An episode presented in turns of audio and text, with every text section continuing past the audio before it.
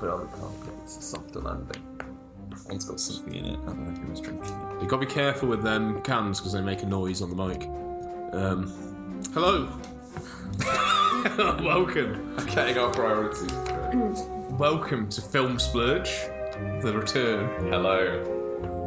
We're calling it the return. Is that the subtitle? I didn't know we had subtitles. I know, it's been a while, hasn't I it? thought we just numbered them. The Return of the King, which we won't be reviewing today. Plural. Is it Return of the Kings? Well, no, we are. I mean, there's more We than one Three of us Kings, making yeah. a variant art. No, I thought you were talking about the Lord of the Rings one. Should we review that one day?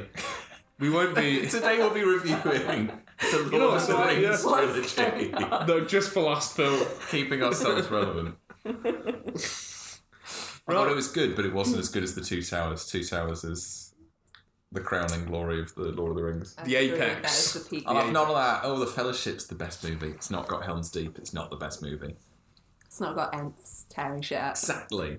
Ents and Helm's Deep. I know. It had that bit Three's where. got uh, too much. It's too much stuff With happening. about nine different endings. Yeah, and you're like, oh, it's ended. Not quite yet. Let's go to fucking Mordor and see what's going on. Like, just had a Not big war. Fucking Mordor again. They removed the scouring of the Shire, which I do respect, because that would have been like, and then there's another ending. Oh, Hooray! God. We got back to the Shire, and then they like, Why just, do you know, there's, nobody like, is the real. Uh, the severed heads of hobbits on sticks. it is Oh, the uh, the hell, real the real soul of It's a the uh, the real soul of the uh, the Tolkienist journey is world building. And the first film did have Samwise in that field where he's like, "One more step and it's the furthest I've ever been," and then he takes another step and goes, "One more step and it's the furthest I've ever been." It's like, Doing that the whole way yeah, it's like, yeah. Shut up, Sam. I'm glad they cut that out of the film. Fellowship has the most heart, and Two Towers ups the spectacle. Fellowship's got the most heart, I think. But here's the link: Gil de Toro didn't direct that film. Neither No. did he direct The The, Hobbit. Hobbit. Hey. but what he did direct was The Shape of Water, the uh, Academy Award-winning film of yesteryear. What a smooth Yesteryear. segue. 2018. Yeah, it won Best Picture, or was it Best Director? I think it was Best Picture. Was it Best Picture? I saw- think so. Yeah, yeah, it was well- the best of something. I didn't see all the That is films last year, but I would say greatly deserved because I think. I'm not going to spoil the review here by saying I enjoyed it. I greatly enjoyed this film. See? We've ruined the review. Yeah, That's what, it. what, what did you think, Alex? nothing else what to did say. you What did you think of it? I enjoyed it, but not as much as some people. Ooh. Ooh. I'm gonna But more a than stick others. in the works. Uh, I guess people that didn't see it, I don't think they enjoyed it. I really enjoyed it as well. Yeah. Although maybe I should pretend to hate it just so there's balance. Yeah, because- I'll be the middle ground. I will seek compromise from both sides, and in the So, middle, uh, find justice. So first of all, Shape of Water. Um, I It's- suppose bit of synopsis. It doesn't actually have a shape, which I think is quite clever. It is. In, it's a liquid which has no inherent shape. I think this may have been intentional in the naming of the movie.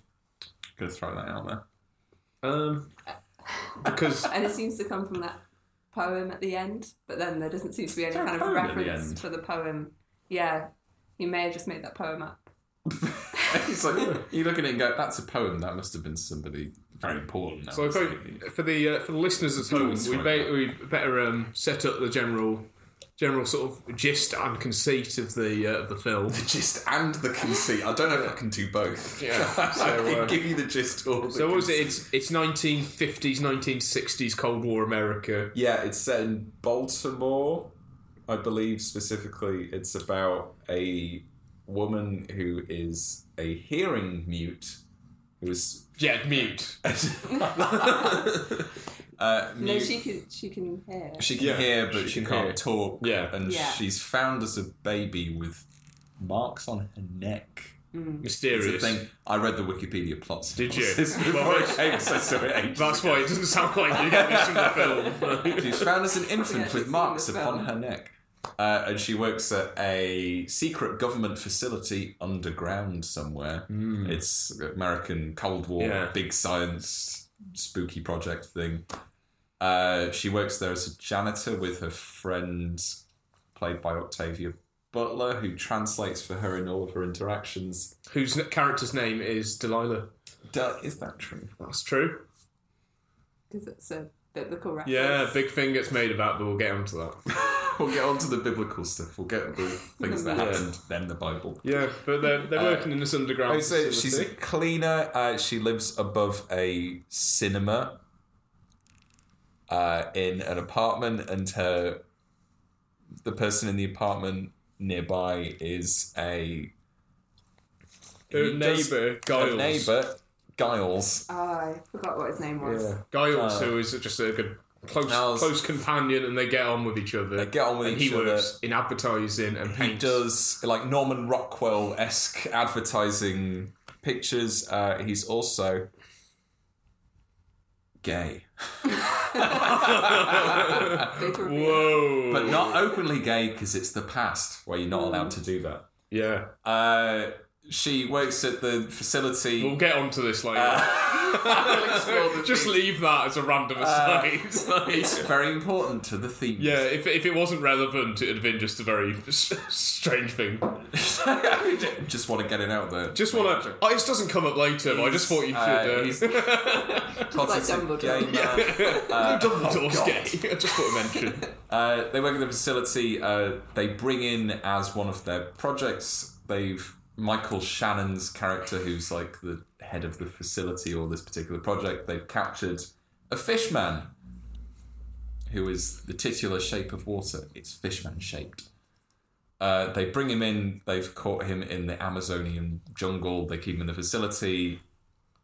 Her and the fishman form a bond. They eventually break him out. She keeps him at home, and then in the end, they manage to get him into the canal.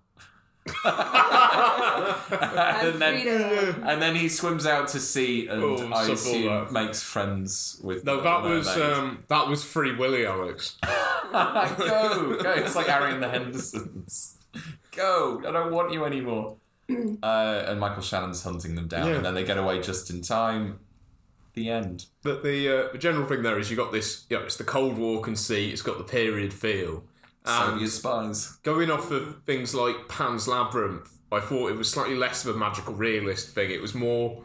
It felt more grounded, like it was people going about their Yeah. going about their jobs into this facility, which was very interesting. Looking at the sort of felt very influenced by uh, video games. Actually, it looked very Bioshock.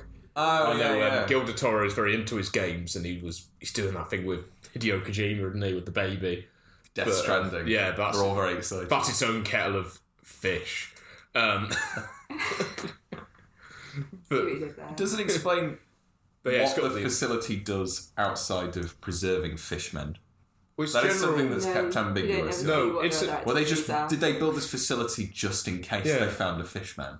It's a backdrop. They sort of drift Really? in and out, but it's not quite. It's not the same as Pan's Labyrinth in having that quite strong supernatural element. Mm. You've obviously got the um, the Amazonian fish god in there, but you, It's only a god to yeah, them. He's but they seem to to just they seem just turn up, and people don't seem quite as. freaked shocked out by by the it as you'd have thought. which makes you No. wonder what's in the other chambers. But I think it's trying. I think it's also trying to make it less of a because I think the part of the part of this film, what it's trying to do is go look at the creature from the deep lagoon and all of that, and trying mm. to take. Gilda Toro takes the side of the monster, which is interesting, and he sympathizes sympathizes with what the monster what the monster thinks and tries to I don't tries know. to get their point of view. And so they're not really the monster. The monster is society. fact, um, Uh, yeah, yeah. so Michael Shannon. Michael Shannon specifically because he's He quite he's quite scary, isn't he? I like him. He's um, he's good um, good at being scary in films. Yeah, I I read in one of the reviews I read they thought he was like too villainous. That he becomes a kind of a caricature. Hmm. But I think some people are, hmm. actually are that villainous. Like, Some people just are absolute bastards. Yes. yeah, especially in like the CIA in the nineteen sixties. Yeah. Yeah. There was you know there's some dodgy dodgy stuff going on. I think he probably killed a lot of natives on that mission, just needlessly. Yeah, it's quite Sort of like guy that would do that. But he's all very much about the American way, isn't he? And all Yeah, it's like he's juxtaposed against. So there's sort of a. The thing it sets up is a coalition of outsiders or hmm.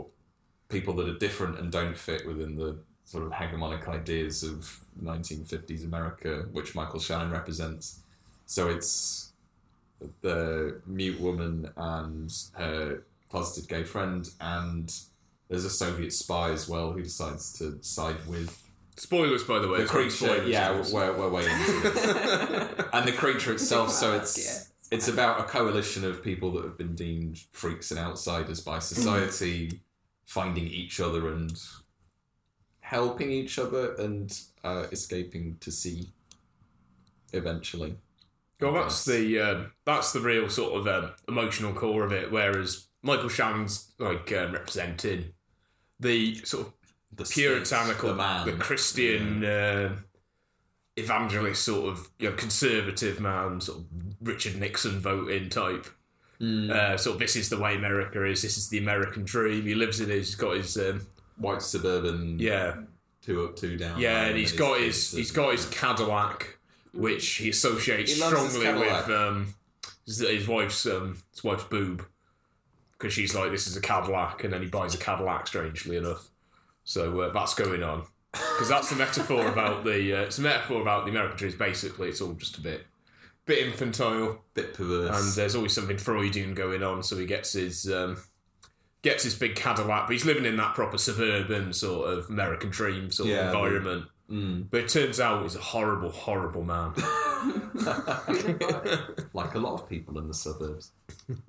Yeah, it's kind of this um, because because it's set at the time of the Cold War as well, when obviously that that was between um, the Soviet Union and it, the West and the American kind of free enterprise dream. It suggests that there's this third way of existing. That it's this kind of germ of, of resistance to both of those ideologies. Um, that seems to be what the, the Mm. fish man. There's like an outside. Although it does, it frames the Soviet spy as a good guy. He is Yeah, ultimately He's somebody the- that sides with the the fish man. I don't know what his actual. Did they give him a name in the movie? Dr. They ever name Hofstadter.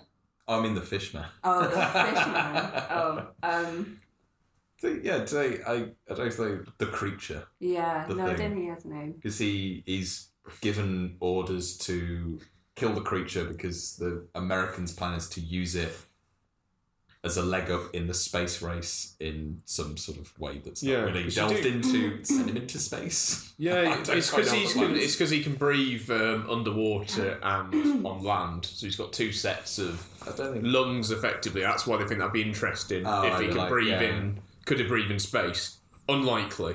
But they're both happy to destroy him, aren't they? Yes. Mm. In order so the other side doesn't. Yeah, Get that that's hand. it. Yeah. But um, Both old, the um, powers are the bad. what's his name? Doctor Hofstadter, I think. Dr. I'm actually make- Hofstadter. Yeah, it sounds right. played by Michael Sh- Schul Stroll- Strollboy. Or something like that. He's very good. He's very good actor. He's Strollbarge. in um, Boardwalk Empire and he's in A Serious Man.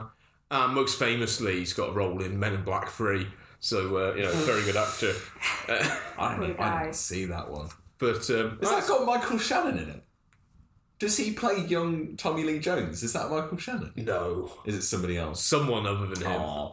Um, that's true. But I think he what, what you get is the outside has been on the side of sort of uh, uh, love and humanity and been out been outside of convention because what is it? He's on the side of the Soviet spy. In the end, he says, "I'm like, I came as a scientist. I came to learn, and this is a beautiful creature we need to preserve and you know better humanity with." Um, and sort of uh, looking outside of that, but you can see on both sides of the Cold War, you've got you know they're both you've got the strong sort of just the violent, destructive impulse and this state building this fear of the other and this spitefulness, and then you get some actual, you know, genuine, genuine affection in the middle, which makes the film actually more moving, especially when it's seen against the sort of, you know, Michael Shannon is the big horrible heteronormative uh, Boo. boo bloke, bloke I suppose. This this podcast is so Yeah. woke. That's it. I can't handle it. He doesn't. He doesn't even shave with Gillette. This man. That's how. That's how bad he is. No, grew a beard. But yeah, he's got he's going against this, showing showing how the society does cast cast people off. It's not the greatest, the greatest thing because he sees himself as the instru- indestructible American hero. He gets Yeah. his mm. fingers bitten off by the creature Oh, at one point, and then oh, he comes back. aren't they? Well, before that, he comes back with his fingers reattached and basically saying, "Look, you, the American way of life's better. I'm Yes, ba- basically indestructible."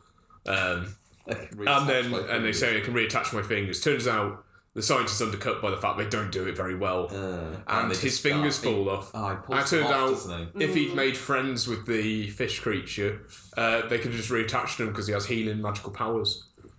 Which yeah, that was the true most story. magical element of it because you can sort of go with there's a fish person that lives in the Amazon. It's like the Loch Ness Mm. monster. Like, what if a dinosaur got stuck in a lake? But Yeah. yeah, the healing thing was sort of probably the most magical element of it, and kind of thrown in. Hmm. Which being a ma- makes his magical hair grow back. being a magical realist film, I think it's fair, but it has some magical elements This in it. is magical. I thought I thought it was interesting how he, the fishman represents a kind of return to an older spirituality, a kind of pre-Christian spirituality, because he is worshipped as a god, Mm. Um, and so it's not it's not necessarily new. It's just this kind of spirituality that is lacking in both capitalism and Soviet Russia, because you can see that even in the arts that Giles is creating is, is advertising. There seems to be a, com- a lack Yeah. of um, art that has any real feeling or Mm. a lack of spirituality in the film until he um, until he returns the fishman. He does some sketches of the Fishman as well, Yeah, but like Which is everyone, everyone Guillermo del falls for Toro the. showing off his art. Look, do good pictures. Look at his art. Ev- everyone falls for the Fishman in the end. Um, that seems to be the you, message. did you the fall cat. for him? What does Oh, the barely, barely. he does. He does eat a cat's head, but it's like that's all. That is forgiven. It's like you just go. It's like it is a wild creature. We found him. It's the Croydon cat killer. It turns out that Giles Giles does have a lot of cats in his house as well, so um, he's not to be worried about. But I think in terms of the magic, the other magical bit is the um, when they what what could have been quite a cheesy bit where they had sort of the romance where they leave the tap on, and then all the back If you know what I runs. Oh, it's not a euphemism. They do leave the tap on and then and then have sex. Yeah, Um, and then and then afterwards, she's describing through sign language to Octavia Butler's character how the penis works. I think There's, I think there's I an actual dialogue bit where they're trying to. She's like, "Yo, I've seen his crotch. There was nothing there." She's like, "Oh no, it comes out." I think I- you, you you you refuse to be moved by this film. I didn't refuse to be. I was just. I was very focused on the fish stick. You're, yeah, exactly, and not in a good way. They're not mutually exclusive. Apparently, it's created a, a an industry now, a fish dildo industry. Has Oh, it? I bet. Yeah, Yeah, but people are that's. really into it. Retracts. I think people who are It's like buying. those um, those flick out lightsabers you could get as a kid. if you're if you're buying fish dildos, I don't think you really got the core message of what the film's about. I mean, think that there's- was the the clear core message. was No, there's a more- thumbs up.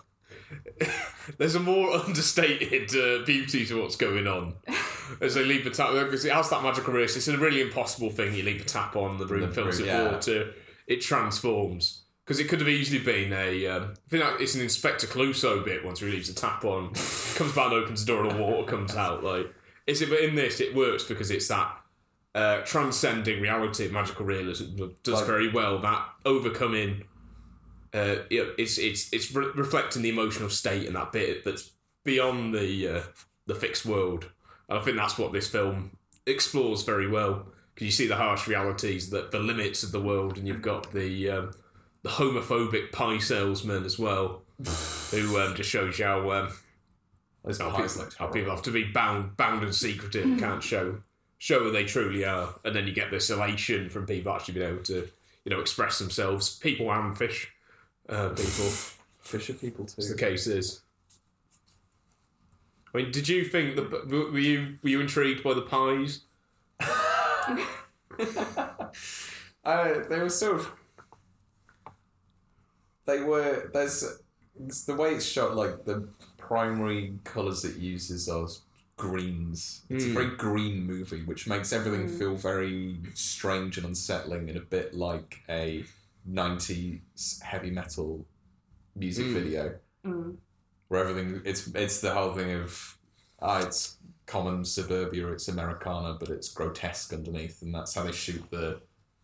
The diner is done as look. It's you know it's uh, it's cheesecake, it's apple pie, it's humble American food, but it's shot in this sort of grotesque way, which is meant to show the the underlying horrors of American society. I like that. I like that in the every the everyday you get the the more alien and it's just sort of uh, colours. strange and off, because the slimy. Everything's a bit slick, the Yeah. pie the pie is off, moist.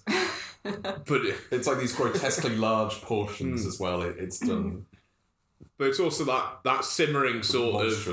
You've got like the fake the fake smile on his face at the pie shop. Yeah, it's and like then you see how he, he turns when you get first of all he makes Charles makes a pass at him, and then he just sort of turns nasty that look, and then and then you get the um, the black couple walking in, and then he's sort of saying you can't come in here, and you get the segregation and the racism, um, the racism element shown as well, and that that green green pie shows that the horror, horror that's actually in the American dream, you know, mom and apple pie and all that. What if the pie is really bad? And, it, It tastes like shit. and he did say that at one point because his catchphrase, the the pie man who works in the shop, is like, "You come back now." And then Giles is like, he doesn't really mean that, does he? And it's that's Uh, obviously true. Giles It's- believed the pie man.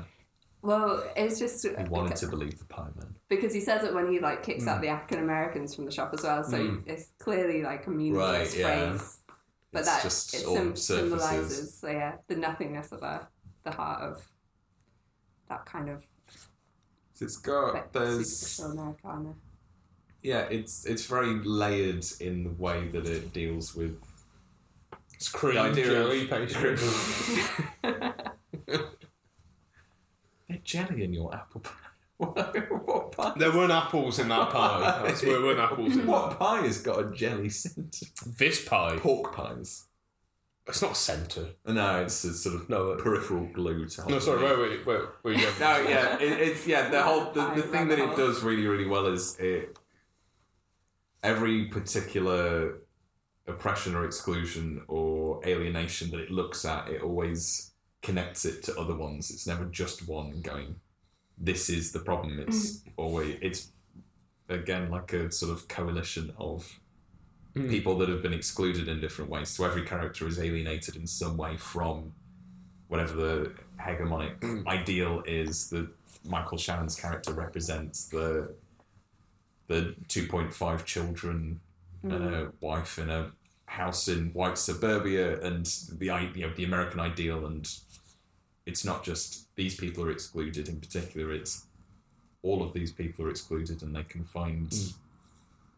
solace with each other like even Octavia Butler's character she's got the fucking dipshit husband who gives up where the fishman is at the end who's just a pain in the ass and she's been Mm. working constantly her whole life and also when she gets home because she's a woman she's expected to cook and clean for this dick of a character so it's everybody's got these multiple layers to them like shrek yeah, like a Shrek. or Shrek. an onion But then I, f- I felt like that was quite telling that moment where her husband gives Mm. him up to Michael Shannon because it was just a very explicit example of what life would have been like for him. Like he's Mm. clearly in a position of powerlessness at, at, at, in that scene. So Mm.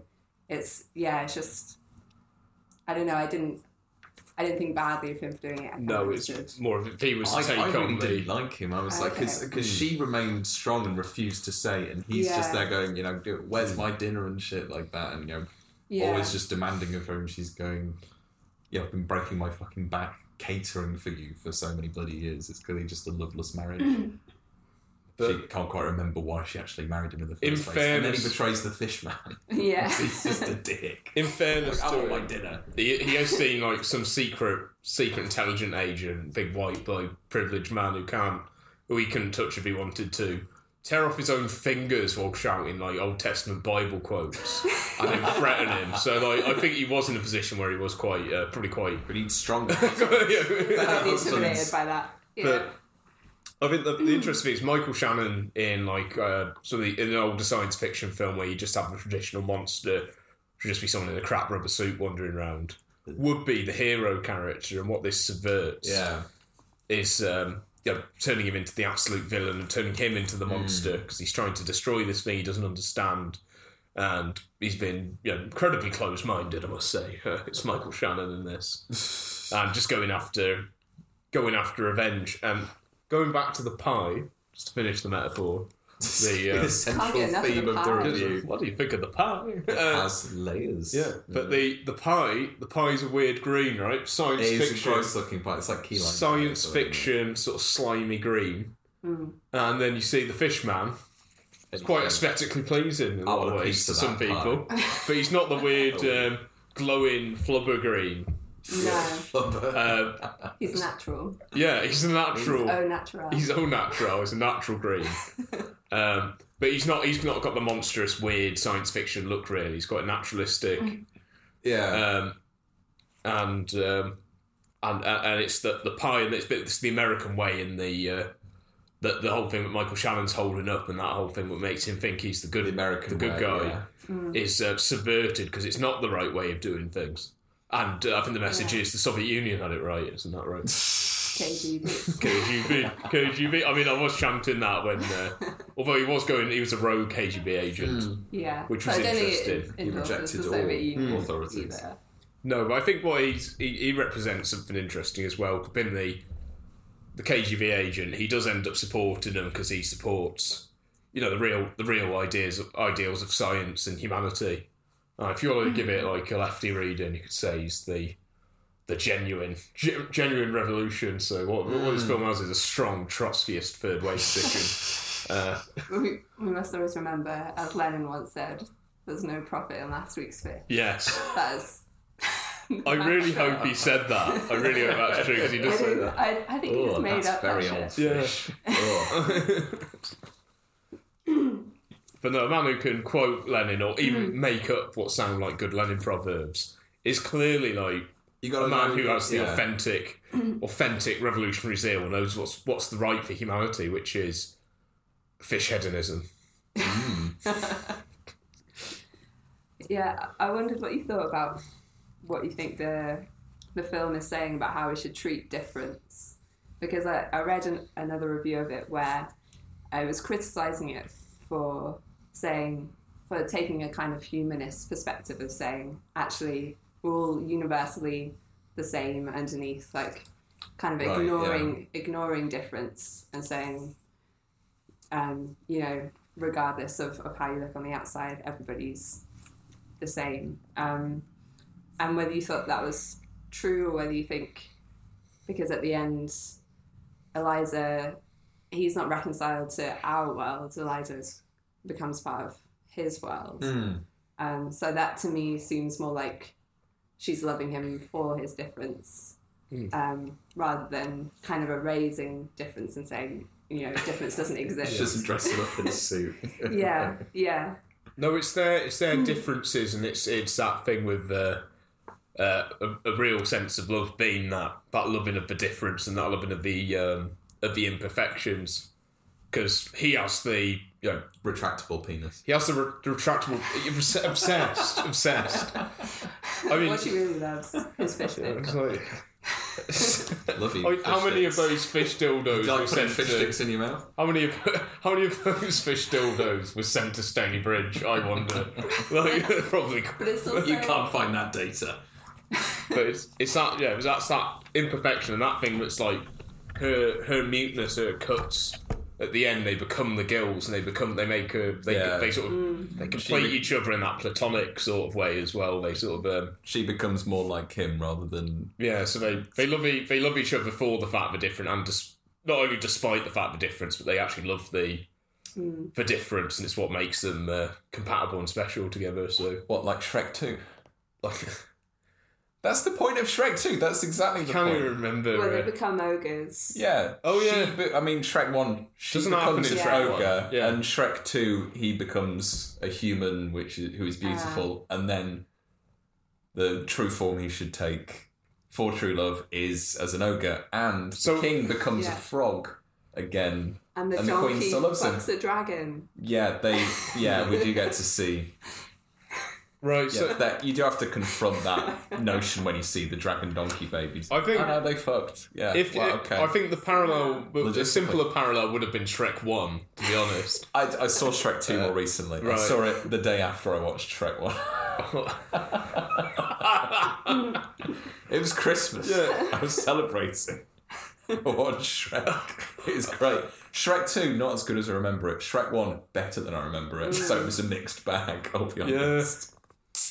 Next film's large. no, so we got that. We got that in the pipeline. for Shrek 1 is just, I loved it. I was absolutely joyous. 90 minutes of solid gold. With a very similar message to The Shape of Water. Yeah, but the, I think the message. I think I was more moved by the Shape of Water Lord- than I was by the Shrek films. Lord Farquaad Um, is Michael Shannon. They've even got similar chins. He, uh, so he basically just remade Shrek. Yeah, I'm saying Yeah. it's Shrek. You just saying Gil del Toro's remade Shrek. You peel back all of the layers and it's Shrek. That's the nugget in the centre, the, the heart. Centre of the swamp. Uh, I mean, For the uh, I like that boulder. the key That message a of the nice film. boulder. The key message of the film: human beings and fish can coexist. human beings are peacefully. big. it's about time. As George Bush once said. It teaches us that we can be one. It doesn't explain where the fishman came from or why he has a penis. But it's he could be kind of either gender. Because I think Guillermo del It's- Toro it's a makes, fish, makes it's that like- point Yeah. because they can gender swap. I think. Yeah, I've seen I've seen some fish. Um, seen some fish change Make it an sex outie or an in the past. yeah. Uh, not not in, on, on on documentaries. It's on the job.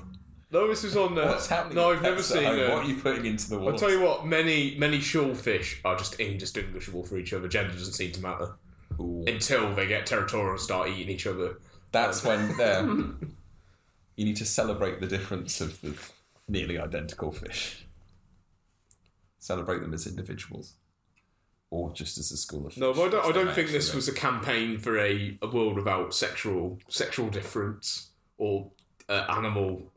I don't think it was even. Pro, I don't think it was pro bestiality either. This film, I think it was uh, had something more profound to say about um, about human nature It and the, establishes and the other. very on that she is very horny all the time. and it's sort of it's going from that, Yeah. she masturbates story. frequently. Yeah, no, she they does, show her uh, routine as involving a daily masturbation. and she's session. got a certain uh, egg. Eggs seem to get her going. Yeah, the eggs boil Um, while she masturbates, and then symbolically the boiling water is uh, I can't believe you're the one lowering lowering the tone so much today, Alex. coming to culmination. Well, I found it very moving. Eggs are a repeated visual reference, and I think it might be. Because of roe and roe, fish roe. I was going with uh, History of the Eye by George Bataille. But I. Do you know the music video for Venus as a Boy by Bjork, where she's fucking about with eggs for the whole time? No, but I can No. imagine it. She's fucking about with eggs because that's her favourite book is The History of the Eye by George Bataille, which was banned in France when it was released because it was too sexually explicit. But a recurring thing in that is sex eggs, Oh. basically. Sex education. Egg, egg education. Education. Egg. Egg. he said egg. Uh, so I think that might have been a reference to that. I don't know. I may be reading too much hmm. into it, but eggs were a repeated visual I just motif. thought how risky to boil an egg while you're in the bath. She knows exactly how long, how long it Yeah, takes to To do everything. everything. Everything. Everything, everything. it's like, this is how long I need to boil an egg and fill all my needs. you Mainly think- my need for eggs. Do you think they might actually die at the end? Or and I think so. And it It's got that. Um, Hmm. because it's the magical realist thing again. It goes it goes beyond. Um, it's going beyond the reality, and sometimes it's like Yeah. it's the it's an impossible relationship made possible as well, and I think that's something that resonates.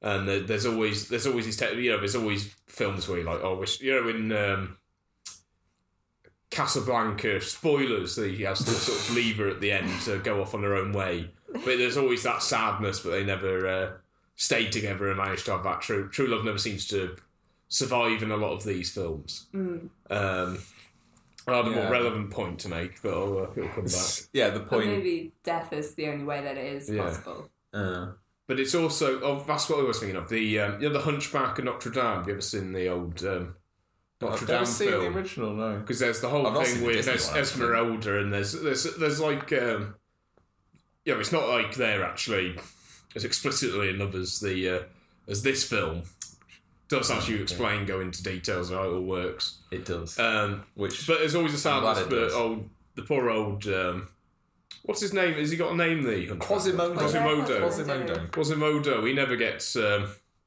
gets to be with um, Esmeralda. Esmeralda, which is quite sad, really, because it's just because he looks a bit, bit like Quasimodo. Hunchbacked. Uh, so you know, it's all very sad, and even Dopey sad that she can't, but he can't be with Snow White at the end. And you get your heteronormative prince. What's he done? Just Yeah. turns up, leaves all the dwarves behind, and they're all. I think they've all got more character than. Uh, you know, Prince Charming coming in. Is it the dwarves' So- fault for not being more? And so forthright? there's all, but there's always that, that layer underneath in all of these stories. There's that basic assumption of what is the right, what's compatible, and this sort of goes through. It says this is the impossible, but shouldn't be allowed, or you should immediately go, oh, that's weird. But it actually deals with it. she kissed the Yeah, hunchback guy. but it does actually deal with it in a way that's very uh, moving. Actually works and says no, there is something. There is something. It's it's something that's very hard to. Uh, to analyze really because I think it is on the ground of grounds of pure emotion. It's that whole thing Yeah. of um, what David Lynch has to say about cinema at its best is that it's it's beyond uh, beyond analysing. It's a sort of mood and Hmm. language is reductive. So bringing it out, it says why are you really discussing this film will need me to explain what it means because you can feel it. You've got a When sense of it. it. You've got an ontological sense of the uh, of the fish love." yeah, the the the point isn't whether it's technically feasible. You're not meant to watch it and go, well, how would she actually survive, and how would they gather food? How would this work in a an actual ongoing technical sense? You're just meant to accept that that is where they've got to, and that that's enough, and that they will find a way, or not even raise those questions at the end. Yeah. The same thing like transcendent. because you were like um, Green Wing. Yeah. which I'm getting to because Oh, I, I was watching yeah. that like a serious romance drama thing. I love was, Green Wing. I'm getting too soppy with these things. Mm. But they were, uh, you know, and he's got cancer or some term. Yeah. thing. and it's where do they where do they really go from there? It's sort of Does she go for Guy or uh, but in the end, the, The the solution is just a sort of floating off. sort of both? Yeah, yeah. It's, Just float, it's got a it's magical full- ending. yeah, the magical Yeah. realist thing of The- floating off from yeah. the balloon. It's like this thing of reality can't contain their, you know, but but their what they have between each other is something more, more important than reality can contain because reality's dirty and incomplete. But um, but in there within these within these relations, there's something actually um, more worthwhile, Hmm. and that's what magical realism actually brings out. I think Spaced has that as well. Because the, the question of Spaced is will they, won't they, for the whole thing. It's will Mm. they actually get together? And it never answers that question, really. It just leaves them as being happy on the sofa together. And it you're not meant to confront the question of will this be sustainable in the long run? Will this work out? Where will Yeah. it go? You're just meant to be. Is it right to have Yeah. sex? Is it right to have sex with a Simon Pegg? then, yes. Now, no. That's my what, what if you keep him in the bath? Because I guess like ambiguity kind of makes us feel uncomfortable normally, Mm. but it still manages to give that sense of closure because you, it could either be that they die, or like skip forward 50 years. They died. I know that. Everybody dies. or they somehow you know, magically manage to, get together, Mm. or um, you know, either he the girls already existed and he just needed to to bring them out in her, or he transformed her into being Mm. able to to breathe Mm. Underwater. And it kind of holds all of those endings You don't get- simultaneously. Yeah. The Yeah. neat resolution, you don't get the clear answer of this is what Yeah. happened and this is why it happened and this is like the scientific explanation of what happened here. But we can always have the uh, biblical explanation. Um, That which- is Getting at your true. detail That notes. is true. so um, this is, and we just confirmed for me, Bridget. Did you or did you not see me um, predict the ending of the film via via the, The Bible. the via the Bible. You, you prayed a bit in the opening credits. And found I was just looking at what the ending names That was the, what the Bible was prophesying. Yeah, there was. I that's it. prophesized the end of the film uh, by looking at the. So he goes on about. So this is my theory, anyway. Okay. He goes on about welcome to Film Splurge Bible Hour. We can have a quick um, so leave at this point. This is my um, this is the best bit. This is my my, my gift to cinema. The best bit. Yeah. You're not meant problem. to say that you think the bit where you talk for an extended period about our Lord and Saviour Jesus Christ Actually, this is is the um, best bit. this is actually from the Old Testament. So Jesus isn't about. I'm so I underestimated your testimoniousness. That's the word. It's all right, we'll get there. I don't know which testament you're working from. Is this how you predicted the future? This is how I predicted what, what would happen in the film. But we'll get there. Recording this bit. I'm Uh, gonna have to edit this afterwards. yeah, you'll have to edit this bit out. Okay. Do do do do do do do do I'll keep in the interlude music. do you do do do do do do do. Oh, that's good. That's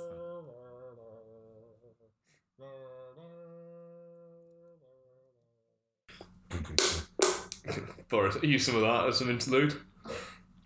That might be the new interlude music. If that's, good, if that's good enough audio Yeah. quality. oh, yeah, it's got that. It's the tinny sound. Yeah, the tinny really helps. tinny sound. beautiful. it. Of, uh, yeah, you know the the 1910s covers of pop songs you find in Bioshock Infinite. Yeah, I like those. don't. It sounds like that. They're just singing to a cow.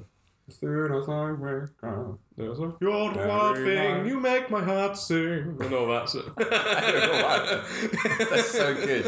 What Yeah, everybody wants to rule the world. It's great. Who wants to rule the world? Um, Ragtime covers of pop songs. So, Fantastic. as we were saying before the interlude, um, And what an interlude. I uh, Barbershop quartet. here's my- Impromptu musical accompaniment here's for that. here's my theory of what might be meant by some of the names, um, and it is foolproof. This you can't can't dispute, but it's a good theory.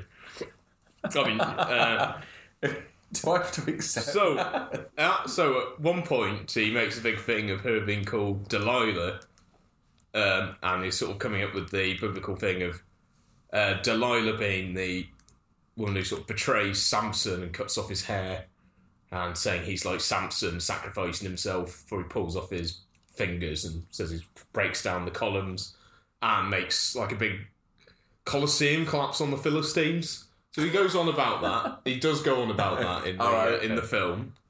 But what I got from that was, what's her name in the um, the main character's name is Eliza, Mm.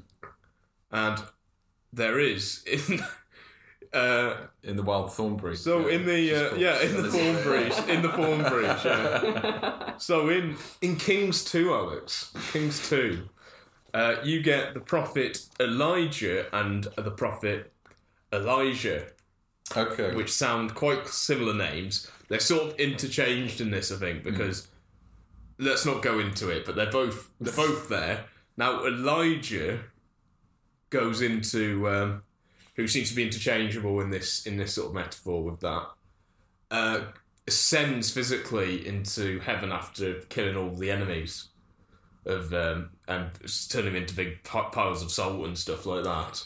So they have this physical lot of that in Bible. ascension into heaven and Yeah. that um, and that physical actual meeting with God. Mm. And she obviously goes and goes beyond to the end. She actually meets with the, The the fish fish god and goes goes beyond and escapes escapes the reality and leaves leaves the earth as we know it into a more supernatural realm almost Okay. into the water. And it gets more interesting with Elijah in the Bible is um, is bold, and the fishman cures old Giles of his boldness. So puts the hand on puts the hand on the head, Okay. Cures with the boldness. So that makes me think the link's stronger there because Elijah is mocked by a bunch of kids who say, taunting him to follow Elijah, say, "Go up, bold head." in response, he gets God to send some lions to maul the youths. Uh, and doesn't that um, bloody hell. And doesn't Michael Shannon Sounds like a Get telegraph badly. comments section. and doesn't doesn't we really need is some lions to maul these youths. and doesn't doesn't Michael Shannon get badly mauled by the Fishman? But so it's got the boldness, it's got the names, it's got the ascension. There's been a Into lot heaven more. and that goes this is the beyond. most So I think- hermeneutics heavy. There we are. So it's, it's the, hu- episode. the humanotics of um, the the um, Shape shape, of of water. Water. In, So- the, in the Bible, does Delilah or Samson win in the end? Uh, Samson, I don't think really anyone wins. Samson gets blinded and makes a. He kills all the Philistines, but the sort of Colosseum thing collapses on him and kills him as well. Right. So he gets one last act of strength. Um, so no one, no one really wins out in that. I suppose Uh. Delilah's better off actually, in a way. but that's that's my little uh, little theory of what the uh, the implications. The But I think with the bo- I think the boldness makes it makes That's it the- link. It's an interesting the little uh, little something there. But that, that's a bit of a that's a bit of a throwaway uh, throwaway theory for anyone who likes that. Bit of humanotics. Thanks. It- That's not something I would have picked up on. Yeah, so I was just thinking. I've not read the Bible. no, um, That's strange. and you, you have. Oh, some of it. And I've read more of Michael Shannon's character, who should have seen this all coming, Actually, Yeah. this is very similar to. If he had done more Bible study. but he didn't get beyond the Book of Judges, which is pathetic. To be honest. Is there anything that you didn't like about the film, Jack? Um, And or Alex? good question. um, I liked I liked the film throughout. To be honest, I didn't think I didn't enjoy it as much as um, Pan's Labyrinth. Don't think it was quite as yeah, yeah. memorable. Didn't have the strong sort of horror elements, but it did have. Um, it did stay with me a lot more than I thought it would, and I think it did have a certain emotional chord.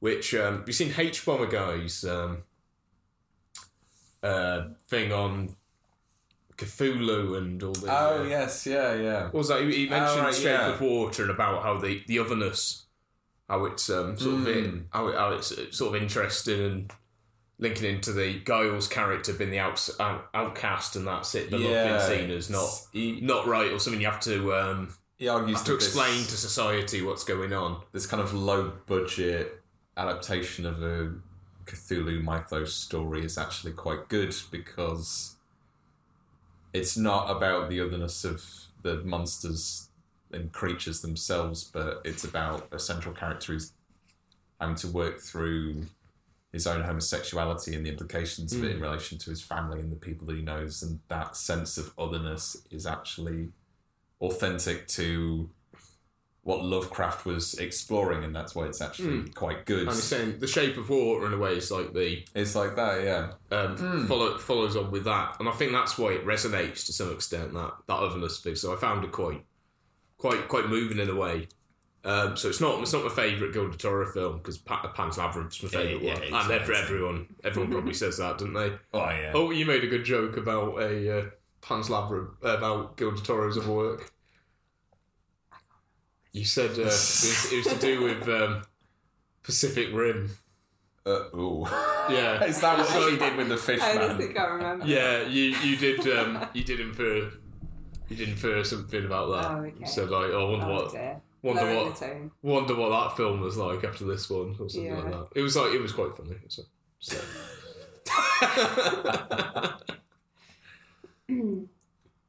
Yeah, yeah, the only, just go back.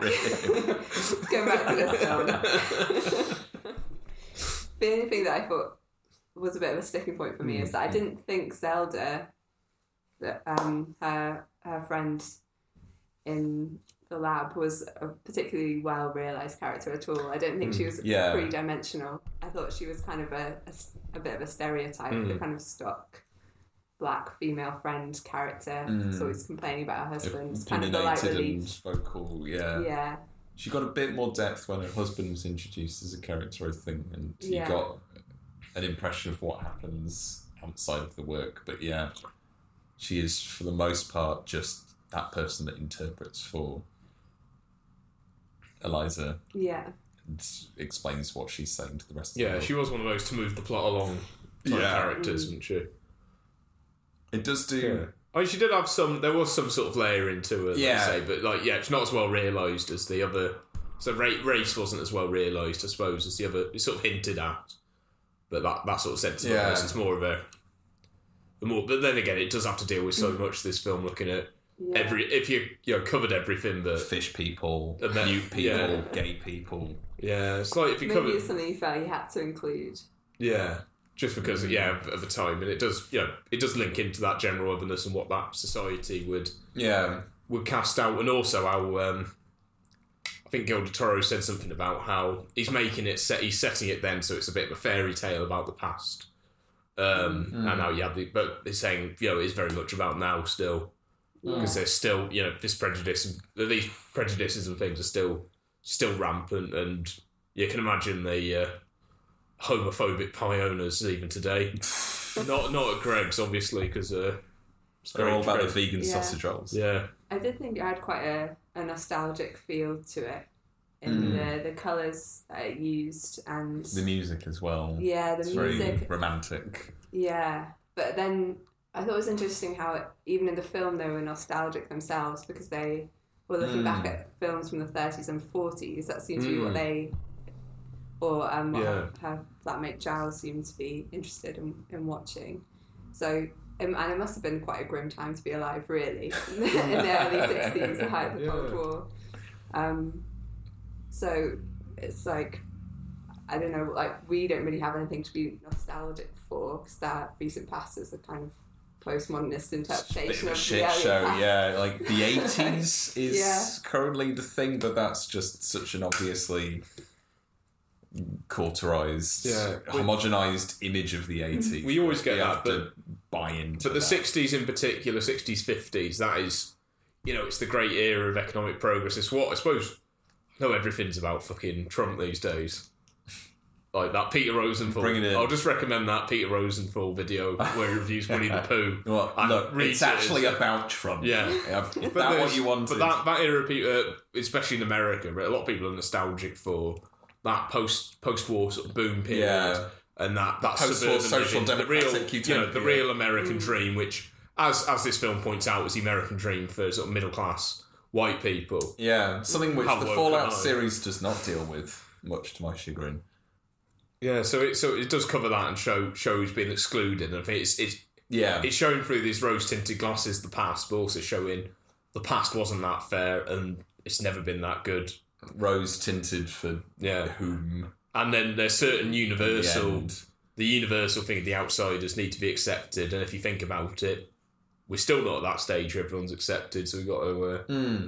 sort of look look towards a world that does Yeah. actually encompass that we haven't got a kinder of world at the moment we've got a world that's rubbish in different ways uh, and some of the same ways so uh, I, I think if we could have um, more fish sticks. a bit more if we could have economic security art sticks. and and fish sticks uh, you. then uh, then that would be a better world because it I think that's the message of the film. it doesn't go into the, the the more liberal position it could have taken was that all that's required is for these people and groups to have recognition by whatever the hegemonic power structures is. You know, there'd be a moment at the end where Michael Shannon goes, "Oh, the fish person was a person all along," and then hmm. accepts him within hmm. his society. But instead, it says at the end, what you need is an outside. You need to go outside of these structures and systems. You need something else. The system can't and shouldn't be reformed. That's not the way forward. Getting Michael Shannon to recognise you as actually on Well, the it's, inside um, because that always creates another outside. It just moves to whoever's not been included. But in those that um, those who are outside don't deal with the you know fishman. So we- I think it's the best name we've can really come up for him. Um, as they don't see him as the other, they just see him as an extension. They see him as part of of them, nature yeah. and part Yeah. of They're- one of they're them open and something. him. You know, they're open. Think can learn. Got you know can learn from can learn from the fishman, and fishman can potentially learn from us. Can learn sign language and, And then not can to eat teach them, cats right? Don't off of us. cat. Uh, and then again with the Cold War thing, there's that sense of otherness, is that, that but they do see they're human beings at the end of the day underneath, and so even your Soviet spy, um, you know, sees that um, sees that uh, yeah joins Yeah. joins that common cause, and because they're all outsiders and outside of this big power game, they do actually have the lucidity to see the truth, even if that means he gets like shot in the face and things. And it's all really horrible, but Yeah, it's um, that's what happens if you do good in this world. shot in the face. like Robespierre. Yeah, he only wanted what was right. yeah, there's there's definitely seems to be a theme throughout it of how whatever the dominant power structure is needs to have that other the outside that it's building itself against that it in constructing itself as the dominant power is always afraid and worried about what's outside it and is trying to control and temper it and and even murder it outright in the case of Michael Shannon towards the Fishman. So it, yeah, it sort of runs through the theme of how, even though their particular issues and how they relate to these dominant power structures are different, everybody's unified in the sense of being castigated as an outsider by Yeah. whatever that dominant power structure is, be it Soviet or US, be it mm. whatever is the dominant structure. And it, I think the something I definitely commend it for is not going with a cheap uh, the Soviets are the bad guys or going with an easy the Soviets are the good guys, but going Yeah. the prop the bad guys are whoever the the ruling forces on either side of the Cold War. Yeah. It's not picking a side. It's saying there aren't any winning sides. That this whole structure is itself the problem. But good. Um, good. Um, so, anyone got any final things to say? Anyone got any thoughts on music we haven't mentioned, but I can't really. Uh, the song and dance number was absolutely fantastic. It was wonderful and uh, maybe my favourite bit of the movie. Oh yeah, it does do like It the go- whole it- singing in the rain Yeah. bit. does all- doesn't yeah, it just goes off on a, a flight of fantasy. yeah, which just is again is that magical realist. does um, a whole song and dance number, which is absolutely wonderful. But in terms of like the general music in the film, it sort of I didn't really know it just worked, didn't it? It fit Yeah, it, fit the scene, and nothing s It's- sort of stand out. Like sometimes you know when you get a film, you're like I remember that track Yeah. or something. It wasn't like anything like that. There was the kind of salsa music where she was coming with the plan. To it. Yeah, something a bit like that. And there was a lot of um, sort of attempts at dancing and stuff, little taps, foot foot timing taps.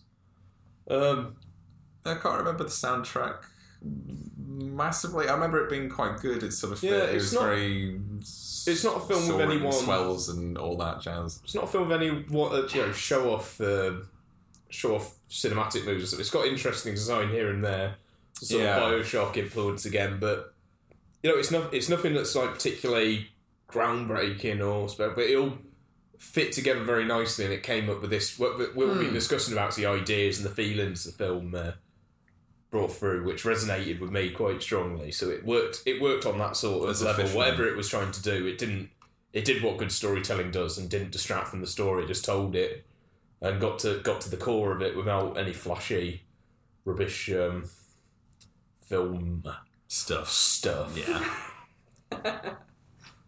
Well said. so what are we, are we going to do the ratings Yeah, we're going to do ratings. We always do ratings. Uh, I'm going to go. Can we? We don't do intervals, do we? It's got to be a whole integer. yeah I think so Or- yeah. Otherwise, it just you can say it like sends of- strong or weak uh, uh, I'm going to give it a You strong. It's a strong eight. I'm not a nine. I'm an eight. I would say a mid eight. Oh, really? Like less than Alex after all that? Well, depends. I I did like it a lot more than Alex, Yeah. but the number system can't convey can't convey what I felt. Nuance. But um, yeah, it's just because my very favourite films ever would be around ten or nine or something. So Yeah, nine's reserved for. so like I liked it a lot. I didn't lock love it, it. lock it a lot, but it did resonate with me. It's what so yeah, it That's- worked. It that's worked a to what it fish set out to do. Yeah. I definitely liked it more than I thought I was going to like it. Hmm. It's more moving than I thought it was going to be. I can't say eight as well. I mean, You- eight you- is a number of stability. is what it is. Eight, eight is a number. It's a number of stability. It's a Chinese number of say. stability, so it makes sense if everyone just picks that. So It's a good solid number. Yeah. You build a house on that number. it's between average and great. Yeah. And ten, you can't like give anything seven, ten because then 7.5. you can never go higher. Mm. So, three eights, Yeah, it's an eight. It's an eight. and Across then the uh, do a board. strictly Yeah. come dancing thing. Everyone will go, no, I loved I it. did. Ten, ten. Good old Bruno. Good old Bruno. Should get him on the show. Review um, a tap dancing film. Strictly ballroom. Strictly The Australian film about ballroom dancing. Oh, It's great. Yes. With Which is illustrated where the name comes from, I'm guessing. Strictly.